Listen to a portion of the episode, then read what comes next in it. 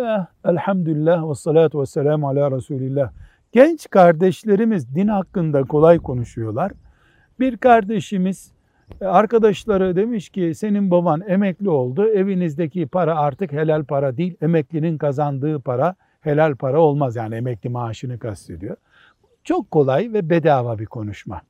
Helal bir işten, helal yöntemle, hile yapmadan, kaçamak yapmadan emekli olduğunda Müslüman, ona takdir edilen emekli ikramiyesi, daha sonra ödenen emekli maaşı helaldir. O fabrikada çalışırken aldığı maaşla onun arasında bir fark yoktur. Bu konuda da muteber kural, İslam ülkesi de olsa, bir Hristiyan ülkesi de olsa o maaşı ona takdir eden ülkenin kanunlarıdır. Ama alkol fabrikasında, bankada çalışıp emekli olduysa bu genç doğru söylüyor. Olabilir.